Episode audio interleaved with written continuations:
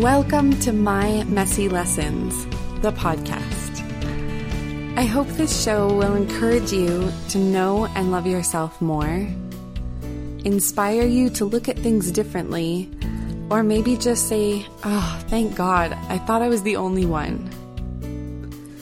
As you join me in my journey through life, please don't take it as the truth. I might disagree with myself 10 episodes from now so use my discoveries simply to spark your own, to learn, think, and grow in whatever direction that takes you.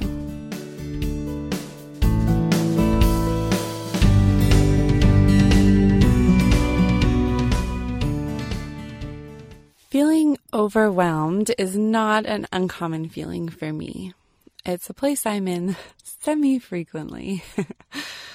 I don't usually stay there for very long though anymore. Thank goodness. I've learned over the years that when I feel overwhelmed, it's due to a lack of plan moving forward, and also I just have so many things in my head that I can't focus on any of them long enough to solve anything. What helps me the most when I feel this way is journaling.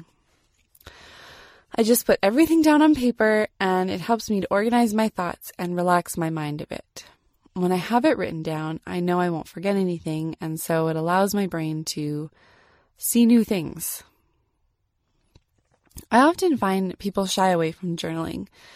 Maybe it's the word, because I often find people say they don't know where to start or how to organize their thoughts. Journaling for me can take many forms. Sometimes I write in my actual journal. Sometimes I write it out on the computer. Sometimes I jot notes on a scrap of paper. Sometimes I mind map or draw something or make a table with different aspects in it. Sometimes I even voice journal if I'm driving or if that's what mood I'm in.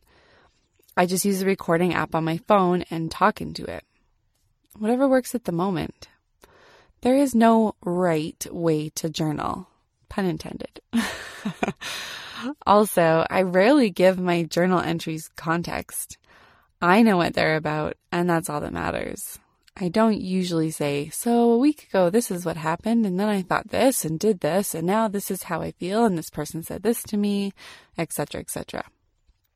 I just jump right in and say, oh, I'm so frustrated.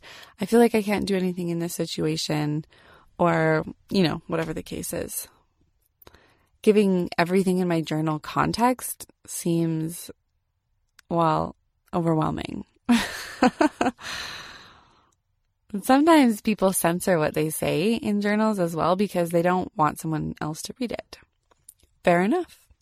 If that's stopping you, write it on your computer and erase it, or write it on a scrap of paper and tear it up later or burn it. But I would encourage you somehow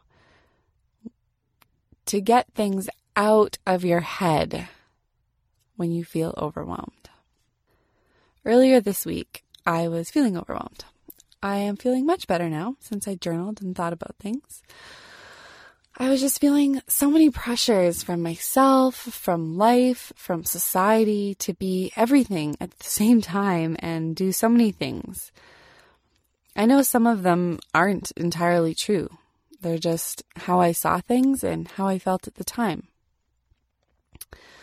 I wrote down 29 things on my list of things that were making me feel pressured, including being a good mom and giving Declan fun things to do and being there for him, thinking of grocery shopping for and making healthy meals for Neil and I and Declan, which are often two different things, working out, being a good partner to Neil. Here I specified that that means someone who takes care of him is sweet and patient. Where I got this from, I have no idea. Is that what makes a good partner? If so, I have been failing miserably. this surprised me when I wrote it down and gave me a little insight into what kind of expectation I put on myself as a partner. Anyway, on my list was also making time to just be, shower and look nice because who wants to live with a troll?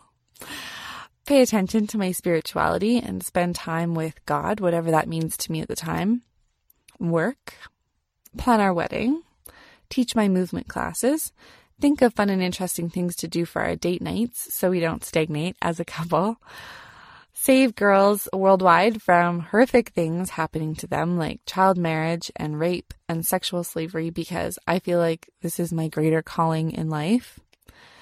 Uh, read educational books and smile and be able to handle everything effortlessly. That's only some of my list. Do you ever feel this way? Like there's so much on your plate and you don't know how to handle it all? After I wrote it down, those things were all out of my head, and so I had some mental space clear up where my creativity had room to work. I could see easier what my biggest priorities were. I could see some things that I could talk to Neil more about, and I saw some things that I could take out of my life because they really don't match where I want to go or who I want to become in my life long term. And it also helped me see that some of my overwhelm came from weird expectations I have of myself that I picked up somewhere along the way. Like my weird description of what a supportive partner is, and that I should be able to handle everything effortlessly. In reality, juggling our lives does take a lot of effort and a lot of planning. I'm also considering hiring my mummy's helper twice a week instead of once a week. She's a girl that comes and plays with Declan while I'm at home so that I can do things around the house that I can't do if Declan is depending on me. My friend told me a couple weeks ago that she felt overwhelmed because she had all these big life questions nagging at her all the time. She bought a journal, sat down to write them all out, and found that once she had written out the questions, she didn't really feel like she needed answers right away. She relaxed about them and knew that her answers would come in time. Sometimes those things happen too. So, when you're overwhelmed, instead of just staying in that place, try writing things down. Point form, a list, a map. On your phone, voice journaling with your recording app, on paper, on your computer, whatever works for you. Just get it out and see if that helps you see things you didn't see before. And remember, writing things down, like everything else, is always imperfect and messy.